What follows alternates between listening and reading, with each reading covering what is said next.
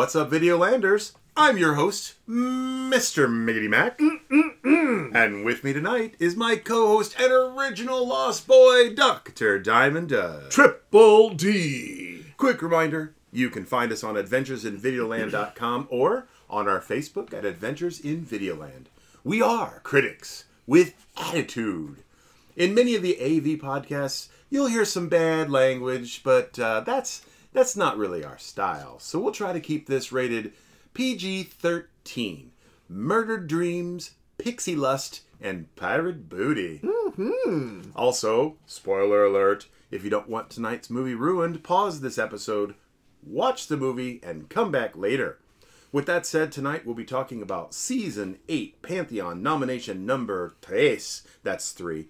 Hook, nominated by Jeremy Clifford, with guest voter Bill Wheat. Before we get to any of that, let's let's chat about Pantheon, shall we? thing. Triple D. Mm-hmm. What is Pantheon? All right, for the uninitiated, move, Pantheon movies hit on all cylinders. They are great in terms of acting, directing, script, score, cinematography, special effects. They are essential viewing, best of its genre. They have that little je ne sais quoi. I have no idea what that is. Never gets old. There are nine members on the AV Council. Every three weeks, a council member nominates a movie, does a write up, and everyone else votes yes or no with their reasons and write up. And in addition, there is a guest voter each time. this time, yeah. And the Facebook poll counts as another vote. That's the poll on Adventures in Videoland on the Facebook. Correct. The aggregate score of yes or no gives uh, gives them a vote. So that's a total of eleven vote. Each movie needs a two thirds majority to get in, which is seven, Seven, votes. For example, we've For done example. two movies so far In this season eight. That's correct. We started with Scott Pilgrim versus the World. How did it do? It got in with eight of eleven, Nailed it. followed by Fantastic Mr. Fox. I'm not familiar with that one. Well, you should be. We watched it. Oh, that's true. We oh, did. Yeah, no. that's right. No, it got in also with nine, Nine of of 11. Yeah. Wes Anderson did it again. Wes Anderson. He's got He's two. Two. It's a twofer. It's a Wes Anderson two. A Zissou fur. Wow. That's a niche. That's a niche joke. We right can there. edit that in post. Yeah. All right. Hey, how about before we get started, a little foreplay, my Oh, friend? Foreplay. Sure. Yeah, sure. So let's just say if Peter Pan got a dark and gritty reboot, who would you have play Hook, Pan, and Tinkerbell? What kind? What? What the hell kind of a question is that? It's what's on Mr. the paper, Miggity sir. Mac. I was just thinking, you know, like you know, like really down and dirty, Sure. gritty reboot. All right. So who are the three we're talking about? We're talking about Hook. Hook, Talking about Pan. Pan, Talking about Tinkerbell. Tinkerbell. All right. My dark and gritty reboot. Yes, Reboot. yes. All right. For Hook, Yeah. we're gonna pull in Gary Oldman, Oh, okay. Yep. Yeah, yeah. not Gary Coleman. No, He's gone. He is- R.I.P. uh, Gary Oldman. he, he'd be on my short list. yeah, Gary Oldman, the dark, uh, gritty character Yeah, yeah, player. yeah. For Pan, Adrien Brody. He's a dark horse, and you wouldn't expect me to say that, but I just did. In fact, I did not. Not at all. Adrien Brody. and Tinkerbell. I think we need to bring Megan Fox back into the fold. I understand she's hard to work with, Yeah. but I do love her. But Julia her- Roberts was also hard to work with in this movie. that rumors that. suggested. Yep. So that that's my dark and gritty reboot of. Uh, uh, of I have Peter a set Pan. of my own. Okay. I have a set of my own. I'd love to hear. It's a matched set. They have a I'm almost on a theme here, All right? right. So for a Hook, Jared Leto. Ooh. Yeah. The movie is already amazing. It writes itself at this point, right? Okay. Yeah, but for Pan, John Cena. Oh, really? Yes. John Cena. Yes, for Pan. Okay. Imagine if Pan grew up to be Just a right. giant pan. Yes. Yeah. And then for like Tinkerbell. a cast iron pan. Yes, exactly. Tinkerbell. Tinkerbell. Margot Robbie. oh, look at that. Wouldn't she be amazing in that little outfit? And besides, she's a heck of an actor.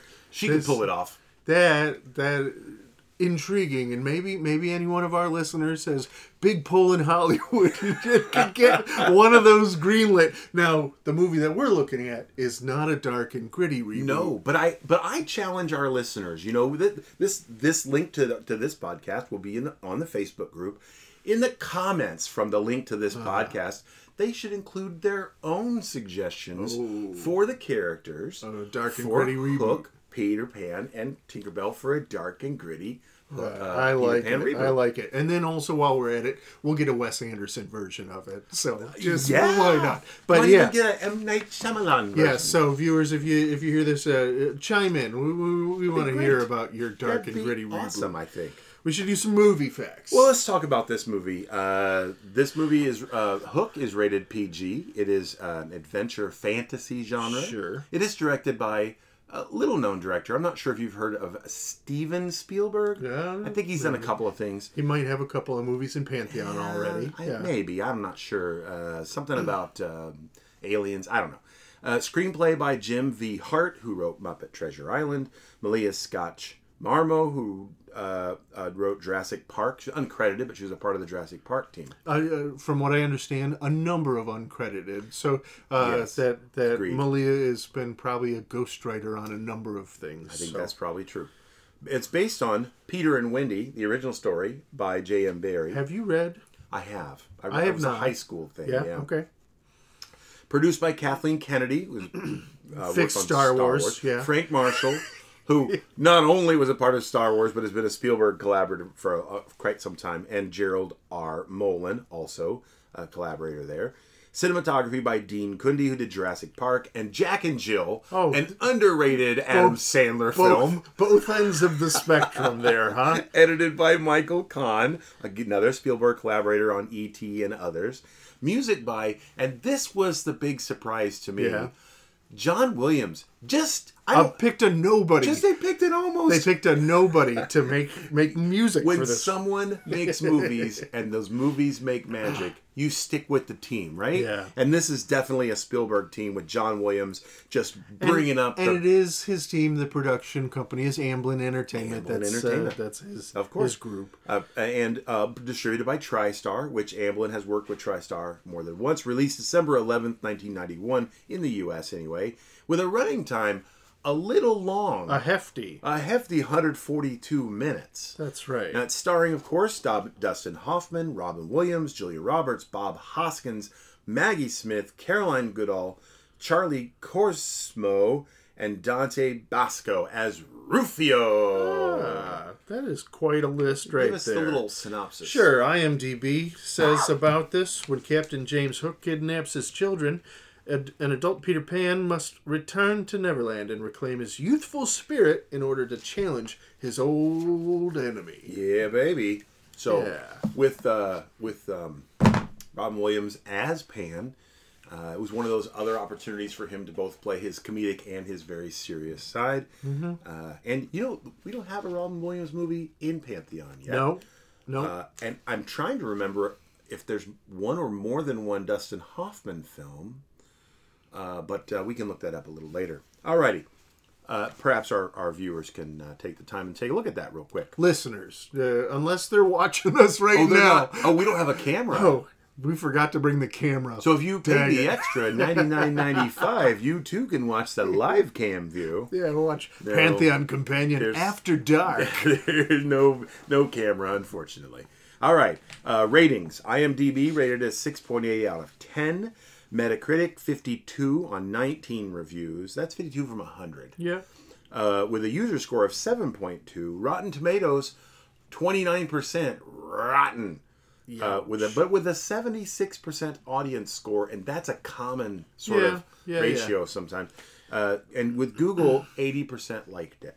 Now, so this is kind of a little, little bit of a mixed bag when it comes to reviews and critic stuff. Like this Mm-hmm. is not Schindler's List or The Godfather or the uh, the things that it's like hundred across the board everywhere.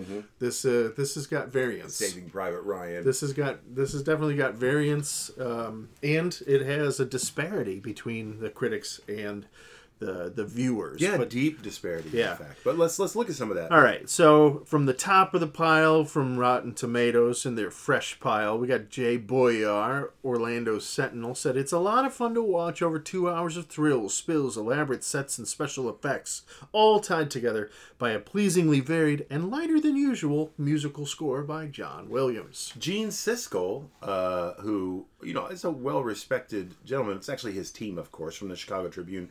They rated it rotten, a woefully uneven retelling of Peter Pan's story. Yeah, and, and back in '91, this uh, would have been that's true, it would have been, yeah, and yeah, yeah. Uh, Ebert also panned Pan this movie. Yeah, so, uh, you know, uh, not- pardon not the pun. Uh, now, if we just go over to find some more reviews at Oh, Metacritic, I get it. He panned yeah, it. Yeah, thank you, That's thank awesome. you. Um, so on the top, uh, so one of the the top ones over at Metacritic, which is just looking through different other critics. Mm-hmm. Hal Hinson of Washington Post. They the Metacritic gives this a score of 80. Mm-hmm. Spielberg and company have finally made their Disney movie, or better yet, their film of a theme park at Disneyland. It's sort of a like Pirates of the Caribbean, and it's a small world rolled into one. It's a hell of a contraption, and certainly one to be marveled at. It gives a good ride. So Jay Carr at the Boston Globe uh, had almost the opposite point of view. His his uh, review was rated at 38. Hook touches neither fantasy nor soulfulness nor yearning. Mostly, it's benign spectacle in which the actors keep yielding the camera to some expensive playground or other. Hook is neither wistful nor primal. It's film's most expensive wind-up toy. So one liked the theme park, and one did not. Right, and it's tough sometimes to read if you have a movie like this that's close to your heart, or that you, Yeah. even when you, I, you know, I re- rewatched it after several years, Yeah. and I actually watched it twice just the other day, and and it, and it kept for me personally, it kept hitting some of those same notes that I recalled the first time, positive notes, to read someone who's like, no, Wah, wah. yeah, Not not not just like no, but like no. yeah, right, yeah. Yeah. So that, but that can be hard to read it, but I do understand it. Every, So- it's not everybody's cup of tea. From the less the the the unwashed, the the the hoi polloi, the hoi polloi, the the Yeah. Metacritic user reviews. folks like you and me. Now we've got uh they so user reviews 7.2 out of 142 reviews 90 positive 48 middle 4 negative and one of the higher ones We've got Hobby Hakim gives it an 8 says yes Spielberg's hook isn't perfect even I was not a big fan of the beginning of the film, but when Peter goes to Neverland, everything is getting better, better, better. Added with John Williams' amazing score and Robin Williams' great performance, Hook isn't perfect, but it's very enjoyable. Now these scores are out of ten, so eight Yep. of ten, you know, is, is very Yep. good. Uh, Gazayas ninety one rated it a three. This is not good. Granted, I liked it as a kid, but as an adult, it doesn't age well. It's stupid and annoying. This could have been the best Peter Pan film, but alas, No, no, no. You oh, gotta- pardon me, It says- I misread this. But Atlas, it's pretty weak. Uh, weak is spelled correctly. Yeah, That's good. it is. But yeah, but Gazayas ninety one was absolutely not a fan. yeah, because uh, saying it had childhood magic, but Yeah. it didn't age well. So right? Giselle Butler, who's one of our AV Facebook uh, commenters and and and par- participants quite regularly on the on our Facebook group, said Robin Williams was amazing in this. Core memories for me for sure. Heart, bangarang, Peter. And Alessio Pasquale. Now he usually very verbose. Yeah. Probably wrote a couple of paragraphs. I bet you had to trim it down. He said yes. Again, he said he is very It's- verbose everywhere else on the Facebook page, but on these comments, Mind-numbingly concise, uh, concise. glib even. Brandon Folk says Hook is full of nostalgia, a nearly perfect cast, and excellent set design and music. Dustin Hoffman and Robin Williams are the best renditions of Pan and Hook, or Hook and Pan, put to screen, and they're just so dang good. Julia Roberts is a weak point for me, but the Lost Boys and Rufio make up for it. It does feel a little long, but and I agree with that.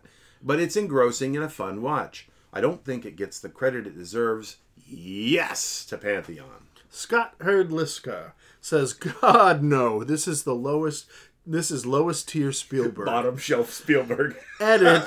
I do understand some of the love for this, but it was such a huge disappointment for me. Oh, I Scott, Which- that was precious. with the with the Hollywood actor lineup that it has, Yeah. and Steven Spielberg and John Williams, like, and a cool story to boot, like. People could go into this with giant expectations, Right. and uh, if it doesn't measure up, then Right. it's it's you know it's even worse. Sure. John Shippey says, This is a no for me. They assembled an all star cast for a cheesy, disjointed mess that takes forever to get going. The sets are awful, and the special effects laughable at times. This is by far Spielberg's worst creation. And then you got Bill Allen, who says, This is it for me. The very best of the kids' movie love action sequel reboots spin offs. As a kid watching it, it just works. As an adult, with my own kids and my own dreams long given up on, it's even better. And I actually recommended to my son that uh, their kids watch this movie, and they loved it. Yeah. So yeah, absolutely, I get that. It's definitely a kids movie. So how did it do? So let's talk about some receipts. Hook, as I said, came out December of '91. Uh, directed by Steven Spielberg. He, by the way, you know, he wrote, he did E.T. and a few other things. Production budget of seventy million dollars. domestic gross 119.7 but worldwide 300 almost 301 million dollars in 1991 the average ticket price was four dollars and 21 cents. Why is that even relevant the average ticket price? It's relevant because we here at the Pantheon Companion have created our own trademark, copyright, registered, reserved, BSI Butts and Seats Index. Mm-hmm. And the Butts and Seat Index is a way for us to compare movies across years and how they do in the theaters by taking the average ticket price uh, and dividing it out from the domestic gross. all right So we can see Oh, domestically butts what it does. we're in the seats That's correct. How many Ah. butts were in the seats? 28.4 million butts and seats for hook Which is four times larger than what we commonly understand As and everyone knows, knows, the Fight Club the Fight Club standard, standard of seven point three million. Three million, right? So, Yeah. So it did, it did, it did multiples, you know, uh, multiple increments of that. Um, the Goonies uh, came out June seventh, nineteen eighty-five. Uh, 114 minutes. Richard Donner, who did Lethal Weapon, Scrooge, a bunch, all the Lethal Weapons, I think, Scrooge and a bunch of others. It had a Goonies had a production budget of 19 million, which surprises me with the gigantic, complicated sets that they made that work. That's very that's very fiscally uh, uh, responsible of him. Production budget 19 million, domestic gross 63.7, worldwide 64.5, a more of American movie. Average ticket price in 1985 was $3.55 for a BSI of 17.9 million. So I was just reading an article recently about Goonies and the house that's in, uh, I think it's in Washington or uh, or Oregon. But I thought it was the Seattle, uh, but I don't know. the um but it's on the, the tiny little town out out in the middle of nowhere and people and it's on a dead end of this this little street and people go up there uh, to go check out the house and it was kind of in disrepair for a while and somebody else bought it and fixed it up but the fun part of the story is that the neighbor hates hates hates that everybody's coming up and it's just like get off my lawn and it has stuff like you'll be prosecuted and she'll actually go out and ruin people's pictures because she hates people coming next she's like why is everybody on the street That's hilarious. yeah so the the other so the people who bought that house bought the goonies house uh, bought the house on the other side of uh, uh, of this person in the middle and said, "Don't don't pay attention to Karen. The Goonies house is two doors down and have a giant sign on the street." Oh, Princess Bride. Okay, The Princess Bride, and this is a movie we've talked about and looked at many times Yes. here at the Pantheon Companion because uh, people have tried to get it in, but it just couldn't do it. Came out October 9, 1987, with 98 minutes long. Lean means svelte by Rob Reiner, who also did Stand By Me and, and some others. Production budget 16 million. And domestic gross 30.9 million worldwide, 30.9 million, so it didn't make much worldwide. Average ticket price in 1987 is $3.91. So the BSI for this film was 7.9 million, almost just a little, just, a little almost over. a Fight Club. But but Princess Bride is another one like like Fight Club Yeah. that didn't maybe do giant numbers at the box office, but has become a cult classic, a major following Yeah. in years since. Jumanji, another Jumanji. Robin Williams movie, December fifteenth, nineteen ninety five, just a few years after Hook, hundred and four minutes. Directed by Joe Johnson, who did Captain America: The First Avenger, for example, among others. Production budget sixty-five million for Jumanji. Domestic gross 100.5 million, worldwide 262.8 million dollars with an average ticket price in 1995 of $4.35.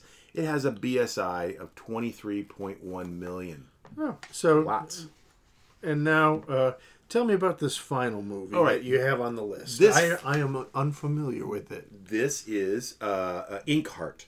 It came out January 23rd, 2009. it has uh, some top names in it. You might recognize them uh, from, uh, oh, movies like um, Blast from the Past, you know, uh, George of the Fraser? Jungle. Yeah, that's the guy, Brendan Fraser. He plays a, a, a writer, and there's a magical book involved, and, you know, all these things. But um, it was a bit of a sleeper, but uh, my kids liked it and it is also an adventure type movie, very much like Hook. So I put it in here. As I said, came out in 2009, 106 minutes, uh, directed by uh, Iain Softley, who did K-Pax with Kevin Spacey. Anyway, production budget of 60 million. There was a lot of special effects in there. Domestic gross 17.3. Worldwide, it just made its money back. Essentially, was 62.8 million. Now, in 2009, the average ticket price was $7.50 for a BSI of 2.3. I put it in here as a comparison because, not that it did great, but like it's yet another one of these adventure, same genre. Uh, it's kids related, kid related, and, and major names are in this movie, but this one just didn't do so well So they can be hit or miss. hit or miss. But you know, Hook with all the pan panning with people who don't like it, it did very very well at the box office, which is tough if the movie's terrible. Yeah. It was getting bad reviews and then lines at the box office at the same time. So Mm-hmm. it's interesting, right? So uh, before we go into a deep dig on Jeremy's uh, nomination, Okay. why don't we? Uh, so here at Pantheon Companion, right as we do our podcast, we will occasionally receive uh, like a package, maybe a few things. We like to call them bribes. we-. We, call them bribes. I mean, it's a pirate Yeah. movie. It is what it is. And here I have this large white. Hang on, let me. Um, It says, "Do me- not bend." It says, Oh, "Do not oh, bend." wait, I'm just uh, the pull tab. yeah, The pull there tab. you go. There we go. All right. Tear that open. Slide that out. Let's see what's in. Oh, there's a large yellow envelope. A manila envelope. Yeah, and on that, I have in that I have a big piece of cardboard. All right. Oh, it's delicate. It must be delicate. Yeah, very much protected. And in here, ooh, look, a celluloid print. Oh, That's a Robin Williams print there. it's a twofer. And there's yeah, there's two. One them. for me and one for you. each of us. That's beautiful. This Robin Williams uh, actually is it's it's a beautiful uh, black and white. Uh, almost looks like a tin tintype, but it's on photograph photographic paper. Robin Williams in the middle, just himself, and then surrounded around him are characters like Mork, Pan. Let's say the, the, uh, call them out. You've got Jumanji, Millennial Man, Yes. Good Morning America, Hook, Aladdin. Mork and Mindy. Uh, what's the Doctor movie? Uh, the the Uh, uh, uh, uh, uh, uh, uh, uh, I lost it. shoot, with the clown. Yeah, the clown knows, right? Down here in the bottom corner, you've got, well, of course, Mrs. Doubtfire and Popeye are on the right side. Night at the Museum. Night at the museum with him there. The one at the very bottom, I think, is Being Human. And uh, up on the top, you've got uh, right there from Dead Poets Society. Dead, Dead Poet. That's right. That's from Dead Poet Society. Uh, Oh, very fun. yeah, Good Morning Vietnam up there. Yeah, this is really beautiful. Jeremy, this is really awesome. By the way, you might note that Mrs. Doubtfire is giving us the finger. Yeah. Yeah, isn't that beautiful? she is. That's amazing. Well, uh, thank you. Thank you very much. This is awesome. This will be framed and hung right. Robots. Oh, and robots, right? There's robot there. This will be fr- my copy will be framed and hung right below the special shelf. So what's fun here, and we've had this conversation. We, you and I, nominated a movie years ago. Mm-hmm. We did. for uh, the uh, Dead Poets Society. not Dead Poets No. Society. We had Goodwill Hunting. Was that what it was? Finding Goodwill Hunting? And uh, it didn't make it in, but then it prompted the discussion: Is there a Robin Williams movie that would make it into Pantheon? Tonight Right. we're going to talk about Hook, but there are other ones that are out there. Mm. Um, Many of them are right here represented. Like I, I love Millennium. talked to Brad before, and Brad thinks that Popeye might be a, a Pantheon version. I think that that uh, Dead Poets Society might be. I think Mrs. Doubtfire take a shot, should but be a pantheon. I hadn't movie. thought about it, but honest to goodness, both Jumanji and Robots are pretty They're fantastic, really good movies, movies. so- And Good Morning Vietnam. A Oh, Fisher King as Yeah, the. Fisher King. That's what that is. That's what that is. Fisher King. Yeah, this is awesome. So oh, thank you very much, Jeremy. thank you, Jeremy. That was very cool This would be and touching. very thoughtful uh, gift. We appreciate that. I'm sorry, Brian. All right, let's uh, let's jump into a deep dig. This is uh, Jeremy's nomination, and I think this is uh, a bit of an edit from his original. Uh, It is uh, not much, Not but I did trim it down by about a third. Okay. But this gives the full gist of his nomination. All right. I had a few ideas floating in my head for this nomination, but one of the fun things about Pantheon is that the season really does matter. With Kyle and Ryan nominating films that have been on their lists for a while and that they weren't sure would make it, I decided to do the same. I'm picking a, I'm picking a film that was almost unanimously shunned by critics, though loved by loyal fans. So this write-up really matters. For the third nomination of the season, I present Hook for Pantheon consideration.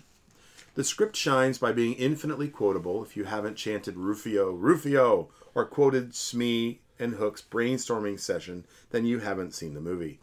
It connected with me as a child because the story ignites and gives power to the imagination inside all of us. As an adult and father, the story is more meaningful. I truly believe that there is more than one Pantheon acting performance in this film. Bob Hoskins' Smee is absolutely perfect. Dustin Hoffman gives a great character acting class. Robin Williams did it many times in his career, but as Peter, he shows the darkness and pain that adults carry, combined with the playful goofiness we expect from him and Peter Pan. The costuming and sets are an amazing homage to the theater where Peter's story was born. I love how colorful and intricate they are up close while fading into indistinct backdrops as you zoom out. The engineering of the practical effects and set mechanisms are truly impressive and something I really miss in film today. Every single one of the Lost Boys has unique costuming matching their character, but still have a through line that identifies them as Lost Boys.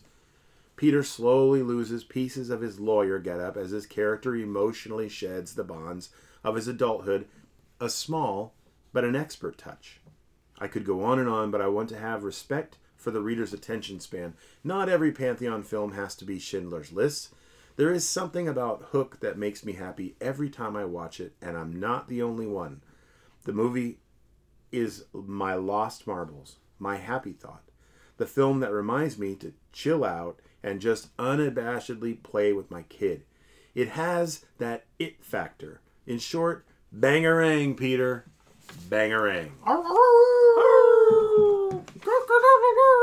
All right, let's talk about uh, the movie itself. Some of the uniqueness and challenges. What are some of the what's something that the uniqueness about Hook for you? So, we were just talking about it.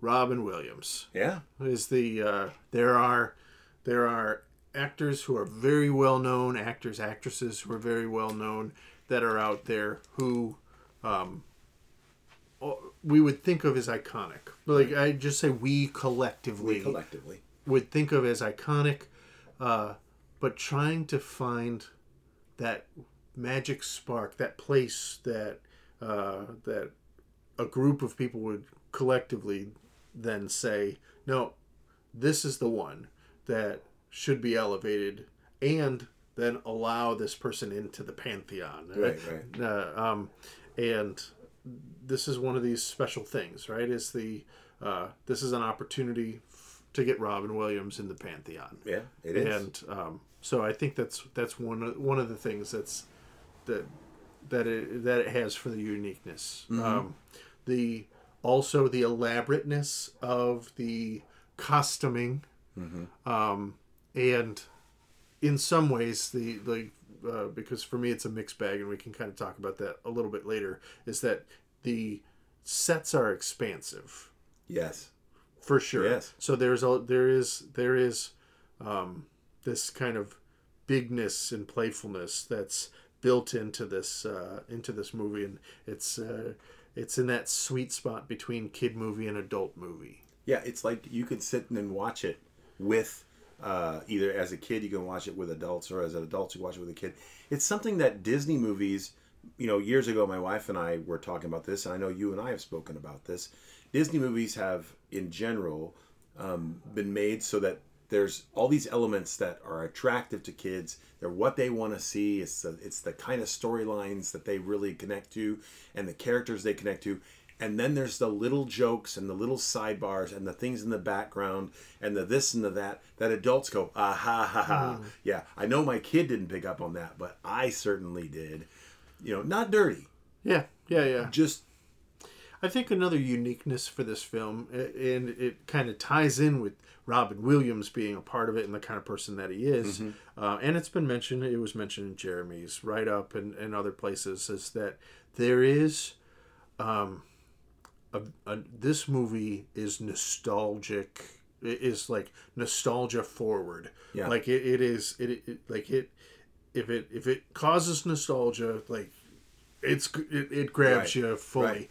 Uh, and because it's about capturing the magic of of younger times, and we have movies that are in pantheon like Willy Willy Wonka and the Chocolate Factory, Mm-hmm. or uh, um, last year's uh, Teenage Mutant Ninja Turtles Mm-hmm. that uh, that like meant something to the younger selves of Right. people, Right. and like and they still connect to them. still connect to it regardless of of anything else. Is that like they just have latched on Right. and movies that didn't make it in but just mean the same thing same as much for other people like the princess bride or um uh 16 candles Yeah, Breakfast or Club, breakfast club breakfast club Yeah, right yeah.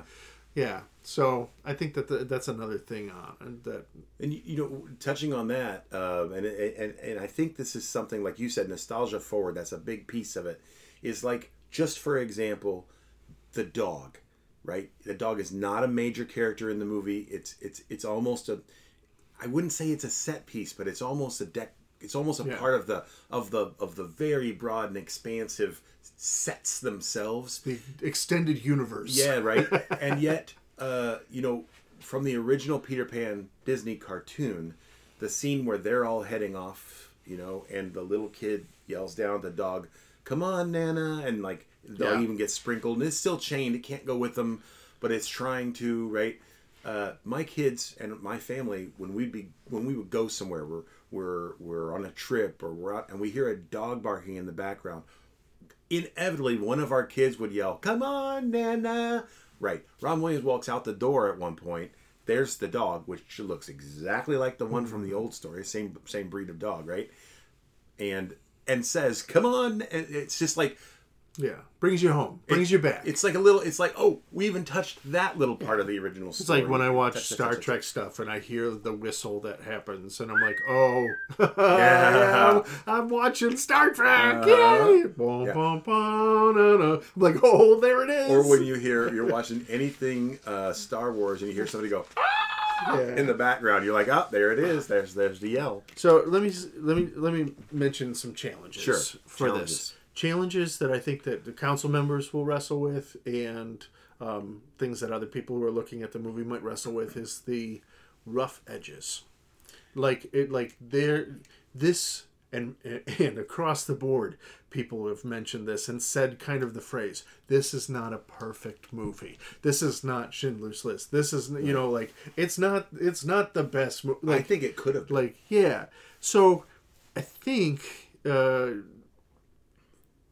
when we're talking about rough edges they kind of they can sh- they show up in a bunch of different places uh, and whether it's kind of like there's some rough edges in set design, there's some rough edges in in some of the acting, there's some rough Mm-hmm. edges in the story structure in terms of the flow and and things that could have been trimmed, edited, fixed, polished, and whether or not that adds up to enough dings. Well, and some to- people don't buy that pa- that Peter would have zero memories before the age of thirteen.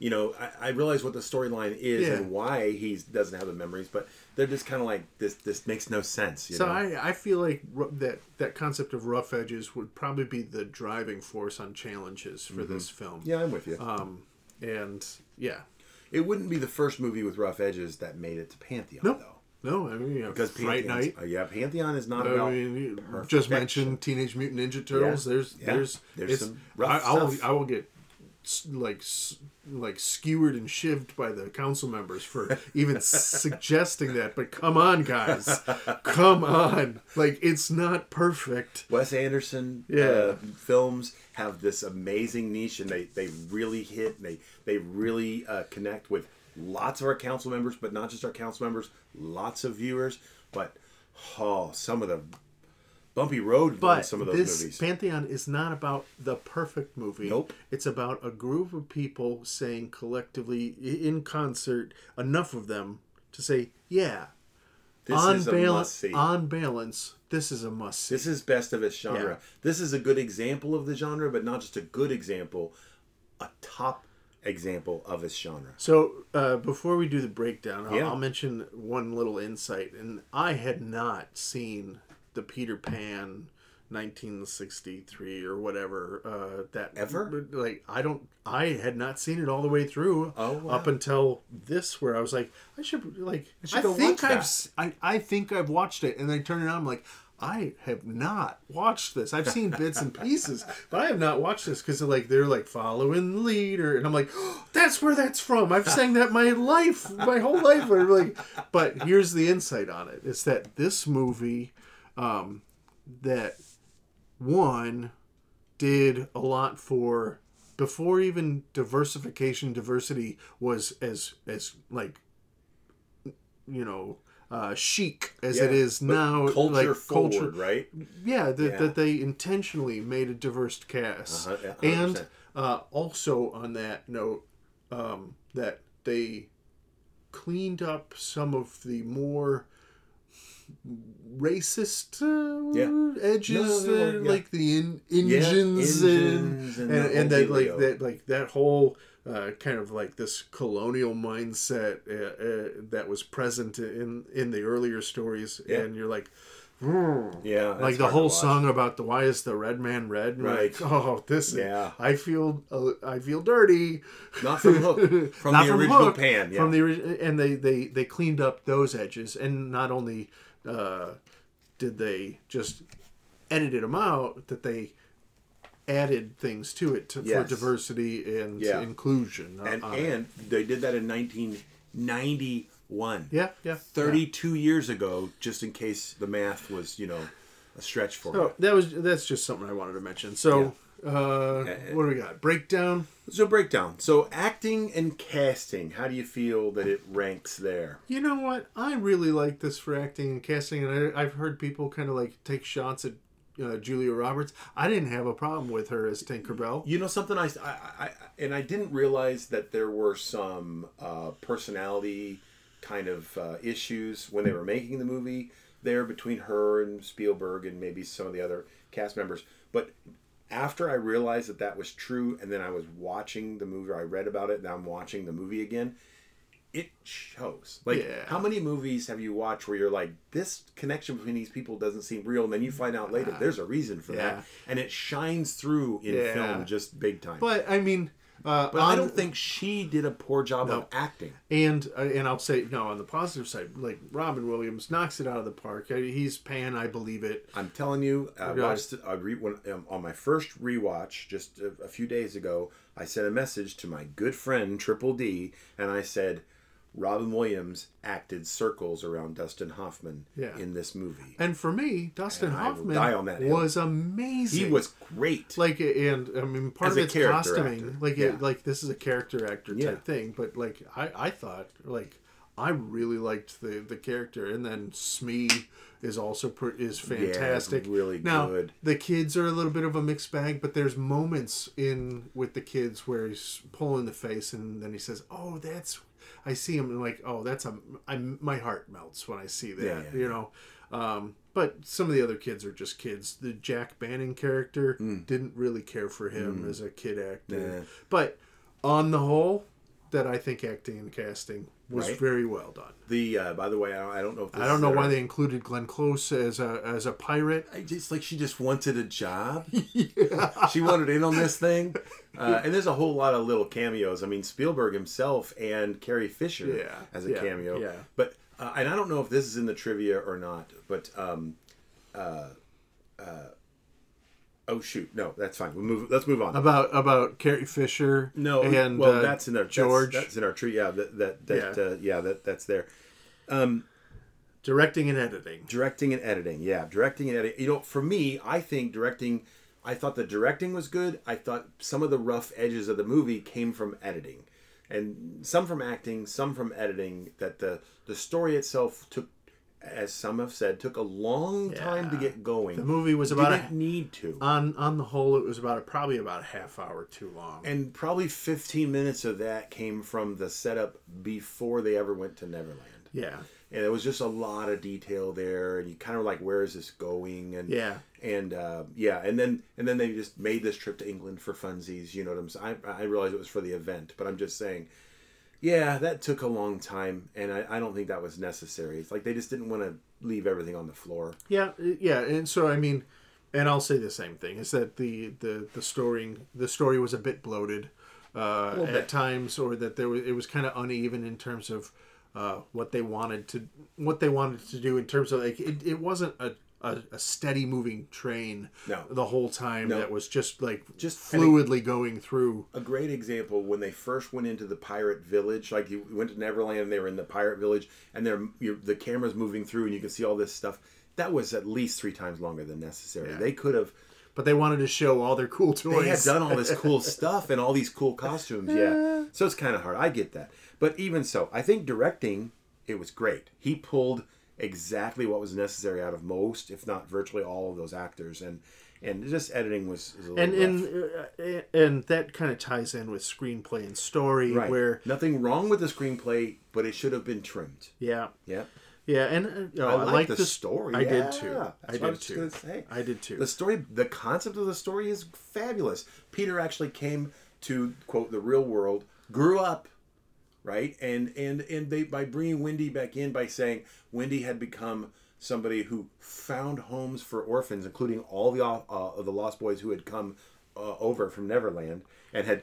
had you know, you you saw them in that audience as they're standing up saying "Me too, Yeah. me too." Those were all the Lost Boys, right? As the older men, in any case, uh, yeah, no, uh, I thought the story was really cool. Cinematography and locations, I, I don't think they could have done it better. I honestly think the cinematography and the locations and sets were just over the top. And for me, there was some rough edges. Was there? I thought um, set dressing Mm-hmm. and kind of the the location set of the home in the beginning, beautifully Mm. set. I thought that was marvelous. The um, and the pirate village Mm-hmm. worked for me. The one place that didn't quite work for me was the treehouse. The treehouse. treehouse. and it was kind of like it, it just didn't gel enough where it was like i'm watching a set I felt like I was that. You're right. I felt like that was a little bit like of i'm like not in the set but Pee-wee's- i'm watching the Pee-wee's set Playhouse on Peter Pan's island, right? Because it was Yeah. like kind of kind of weird and, and quirky and and a little bit too big to be reality, but a little everything in very small space. And, yeah and it wasn't quite real enough to make me believe that they were in a tree yeah. Uh, you, you know The so tree wasn't anywhere near as big as there's a tree house. Let's put it that way. Yeah, yeah. So I mean, so for me, like that that is the one area, and and and the uh, the the the sailboat skateboard thing. I never get it. I just don't understand. Like, like somebody was like, "This will be so cool, and we can make a ride on it, and it'll like great." and I'm just like, eh. and I felt the same way when I watched Teenage Mutant Ninja Turtles. I'm like, why is there a skateboard ramp in there? Oh, So, you saw this guy yeah. behind you with a knife. Yeah, It's watch out, watch it's out. about to shiv you for that one. score. I thought John Williams scored. Uh, let's let's pass. These like John it. Williams, I think he did great Yeah. all around. And it, you know, And- if someone and- didn't tell me initially that was John Williams, I wouldn't have been like, "That's John." Because you listen to Indiana Jones, you you just Star Wars, you any of the things in those series, and you're like, "That's all John Williams." All There the was a comment that I read from a critic that said this felt at times like a musical without musical numbers. with no singing. yeah, and and there there were times where I was like, why aren't they breaking into song? Seems like they ought to. They should. And I, for me, I'm like, maybe that that might even have added to the film. Like, uh, but Unfortunately, it was already very yeah, full. yeah, right? yeah. Special effects and notables. This goes back to this goes back to some of the stuff on on the set design. For me, little rough edges, but I liked how they they worked with Tinkerbell. I thought that that the worked scale well. and backing back and forth. Yeah. hmm Um, the I was I'm always a little bit weirded out by the, uh, and this is I don't know where in the conversation this fits, but there's one moment where there's this the oddest love triangle, maybe more of like a love octagon thing that's happening where like old Wendy, Wendy. is then talking about how how she had the hots for Peter Right. and Who was married to her granddaughter. it's it's it's and she's like rubbing his face and it's like okay this is oddly sensual but then he's married to her granddaughter and meanwhile tinkerbell is in the back Once all of the Peter. and i'm like what is going on and then i watched that movie i'm like oh yeah okay nope and my wife was saying no it's always been a part of it that It's- tinkerbell has the hots for peter Yes. and i'm like yeah course but did Wendy did everybody have the hots for everybody No, everybody had hots for Peter, right? Yeah, Yeah. yeah, yeah. I mean, and Peter thought that uh, the granddaughter uh, was Wendy when he first met yeah her. yeah yeah, Yeah, so um yeah yeah. Uh, So, uh, but hold on, uh, just to just to clarify, special effects if if we have a scale of let's say one to five, right, or I guess zero to five, rough edges. If you, something's good with rough edges for you, does that make it like a three and a half, a four, a four and four. a half, A four. four? All right, fair enough. I A just four. just for scale. Yeah. An X Factor. I'll tell you something for me. There's there's several X Factors in this movie. We've already, already gushed and uh, Claire made it clear we like Robin Williams, but also the nostalgia, the the uh, all the callbacks and and and and and uh, touchstones of the original storyline that kind of pop up here and there. The little things that uh, that pop in there that as an adult I see it and I go, oh, I see what you're doing there. Those things are all individually X Factor elements for me that kind of collectively really kind of give it a zing there. Well, and I figure that this movie will have like about a bajillion percent X factor for you. Uh, I, Like, I, th- I mean, nine bajillion. like the the with as much as you fully identify with both Peter Pan and Robin Williams, that Yeah. this movie gets you from both sides. I think I am. I, I I actually am Peter Pan. I don't I'm think not- I'm Robin Williams. For those listening, I'm not joking about this. This is not facetious. I don't think I am Robin Williams, but I wish I could have been. Yeah. His, I could have had his career at least. So So, and I'll say this for X Factor for me, Mm-hmm. there is some of an X Factor. It's not a bajillion percent. Hmm. When I watched this movie again, I remembered liking it more the first time, the first time, and I wanted to like it more when I while I was watching, it. I was it. like, "Come on, you can do it!" Yeah. And, and there was, and for me, it just didn't push it over the edge the enough. edge. But there, but there were bits and pieces that I I was in love with throughout. Sure. but it wasn't a whole total whole package. picture. Yeah, I got you. I got you.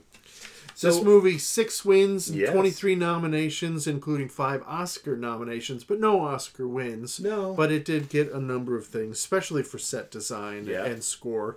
Yeah. And we've got some trivia from IMDb. Well, Robin Williams became best friends, excuse me, with Steven Spielberg. I apologize. Robin Williams became best friends with director Steven Spielberg while making this movie. Reportedly, after Williams' death, Spielberg decided to watch this movie out of remembrance, but couldn't even finish it because he couldn't stop crying for hours. Well, and I'll tell you, the and we've mentioned this before. The uh, I don't like there are not tons of celebrity deaths that really like just Get you? kind of got me, but this this like when Robin Williams died, the uh, it just it sat with me for days Yeah. and weeks, I'm- where it was I'm just there. it was just like oh because I identify with him as a comedian Comedian, an actor, and a performer, uh, someone who can express both. I'm talking from your perspective, both the emotional and the comedic side of a Yeah. character. And then it's kind of like, what hope do I have if the funny man who's the, been the joy for the world, Just like, yeah, like snuffs his own candle? And I'm like, right. And, and, Oh. and then you find more detail. Why did he? You know, yeah. it's like and what it's was he just, whoa, experiencing? It's yeah, like, oh my yeah, gosh, Yeah, yeah. I'm with you. Uh, the So- kissing couple on the bridge. You were Yeah. mentioning this. What? Tell me about it. Yeah, the kissing couple on the bridge. Uh, as the as uh, Peter and the kids are flying off, of course Peter's in a sling, right? Um, and uh, the kissing couple on the bridge who begins to float when some fairy dust lands on them as Tinkerbell takes the unconscious Peter back to Neverland were actually George Lucas and Carrie Fisher in a cameo. And Carrie Fisher also helped with rewriting and doing po- polish up on Tinkerbell's lines. Isn't that great? Yeah. Uh, Bob Hoskins as Smee would alleviate stress on set by singing various versions of Lionel Richie's hit Hello, Hello. including the lyrics Hello, is it Smee you're looking for? Go Gutless, you mentioned this one, the Yeah. male bearded pirate, odd looking male bearded pirate, Yeah. who is uh, locked into the boo box with scorpions, was actually played by Glenn Close. I will say this in, in defense of Glenn Close, while she makes an odd looking man, I make a worse looking woman. Yeah, You know what? Some and I'm my good friend. You are 100 percent correct, and we have seen Pantheon has seen you as a woman on more than one occasion. The word bangarang is actually a Jamaican slang for uproar, disorder, or disturbance. Don't we know another bangarang? Possibly a Bangarang. roller Yeah, derby roller derby skater athlete. Yeah. Bangarang. Uh, Steven Spielberg admitted to being disappointed with the final result in the movie. He had such a hard time working with the rebellious crew of young actors that he later said, only somewhat kiddingly, that the experience made him wonder if he wanted to have any more kids. He also felt guilty that he wasn't able to find an economical method to film uh, to filming the man, the Many, many complex, complex human. human, flight sequences in the movie. Yep. Uh, so as I was watching it, I said, "Hey, that's Gwyneth Paltrow." Flashed, Yeah. like just she just flashed us in this. This was movie. her second movie. She appears briefly as teenage Wendy during a quick sequence as Wendy is growing up. I probably shouldn't say she flashed us because that's not No, no, exactly not what I mean. time, but yeah. it was a it was a mental uh, uh, flashback. That's what I was trying to say. And then Bob Hoskins and Robin Williams uh, both died within a few months of each other in 2014. So at nine years now, almost nine years, uh, with the passing of two great actors. And you know something I didn't really know. Uh, I'm sorry, that's not true. I didn't remember Bob Hoskins in a lot of movies until I saw Who Framed Roger Rabbit, Pantheon movie, and um, uh, then I started seeing him, noticing him in other movies he'd been in prior, and now I and I of course saw him many many times in lots of movies, and seeing him pop up in this movie the first time I saw it was a joy. So they are in no way related or comparable, but I mess up uh, Bob Hoskins and Ed Asner for some reason in my mind. The uh, the like, Like they're different generations. no, like I, like I see the guy and I'm like, oh, it's Ed Asner. I'm like, no, no, it's Bob Hoskins. Why Oh. why am I thinking Wait, Ed is he the diabetes guy? No, that's no, a no, different that's, guy. that's a different guy completely. All right. voting time. Well, as of this recording, we have a couple of votes. Uh, of course, Jeremy's a yes, and Matthew has said no, and Brad has said no. But for the rest of them, Uh, we're not We don't know. yet. Yeah, We don't know. have their votes yet. The Facebook currently is at 92 yes, 35 no. So that at least looks like it's going to be a yes. yeah. So so far, two yeses. 11 need to rewatches. Uh, Eight and, haven't seen. and eight hasn't haven't seen it uh, at all. So of the uh, five, six council members and guest voters. So we've got seven votes left on there. And we need uh, five. Five, more. more, and Yeah. I think it's a it's hard pressed. I think it has a solid chance. It just really depends on whether those rough edges are too rough. Yeah. Uh, for me, and uh, like, I, I, I don't feel like this one is going to make the cut. Yeah, I, I really hope it does because um, Yeah. being an eternal optimist, Yeah. And a Uh, Robin Williams aficionado. all those things, but uh, but but being yeah, but and being a Disney fan. a Disney Pan, fan, a Peter Pan fan, you name it. yeah, all those things.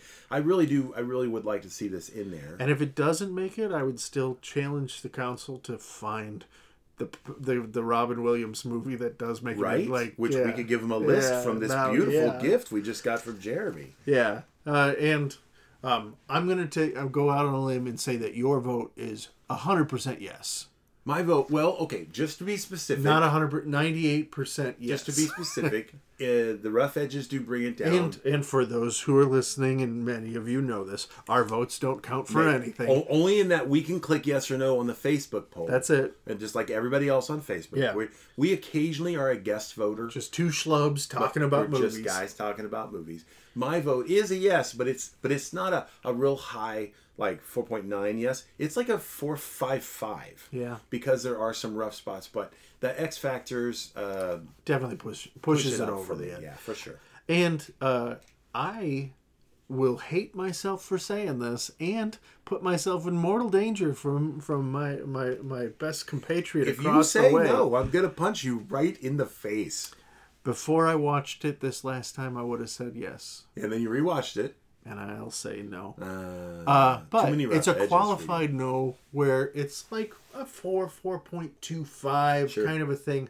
But like the the standard rule that that council folk uses that it's a it's got to be like a four point five out of five Yeah, stars or right. better. And it's certainly one that Uh, we've used ourselves. And uh, that's to say, what if if somebody came up to me and was like, "Should I watch this movie?" I'm like, "Oh yeah, heck yeah! Which- this this is a lot of fun." a lot of people would say that makes it a pantheon movie, but not not But really. it's more like if somebody said to understand what the best movies are right. of, of all the movies that are out there, to understand like what is this top level cinema of like What is greatest examples. movie thing? Should I've I watch? Should I watch Hook? I've never seen a movie. What? Give me a list of fifty movies to watch this year, and would Hook be on the list? And You would say no. I say no because there's other movies that That do a better yeah, and there's other Robin Williams movies that that I would say For certain. uh, that that would probably be even better representations of it, but we haven't got those nominated yet Not here. yet. So Not, not, not other than uh, other Yeah. than uh, uh, uh, so it's a disappointing no yeah. I'm with you. for me. other than finding Goodwill Hunting, Yeah, that's what it's called, right? finding finding Foresters. Finding Goodwill, good neat. That's a Nemo. movie I haven't seen in a long time. Finding, Finding Forrester. Alrighty. That's a whole other discussion, my friend. All right. How about some final thoughts? What would you like to add? I enjoyed this, and thank you, Jeremy, for nominating it. This was a fun relook at a movie, and there was there was definitely things where uh, I enjoyed going back, and I enjoyed learning more about the film. I enjoyed uh, opening myself up to the to the old Peter Pan movie that I apparently was in my one of my movie blind spots. We we all have them, Yeah, oh, yeah. uh, Yeah, yeah. and uh, but but that was that was a fun venture, and I appreciate that, and I like the fact that uh, that this movie and other movies that we've talked about weren't slam dunk home run movies that like were just like they're gonna pass no matter what. Right. Saving Private Ryan, The Godfather. We're kind of like, well, but we'll this talk is about a it. but- conversation, Yeah. you know, like they Right. have to wrestle with, and I appreciate that. Yeah, me too. And I, and I'll tell you another another little final thought that I had is that uh, whether this movie makes it in or not, um, as we've seen with other movies uh, that have been nominated for Pantheon, there's a couple of ways that a movie can become Pantheon. One is through this nomination process. Uh, there's also the end of the season.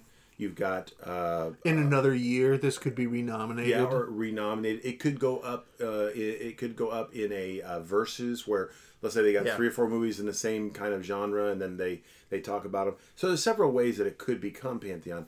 I think personally, uh, it's a little contrary, a little contradicts what your think, what your thoughts were. But if someone asked me, okay, there's uh, I, I want to watch a Robin Williams movie. I want to watch a Tom Cruise movie. I want to watch a superhero movie. You know, et cetera, et cetera.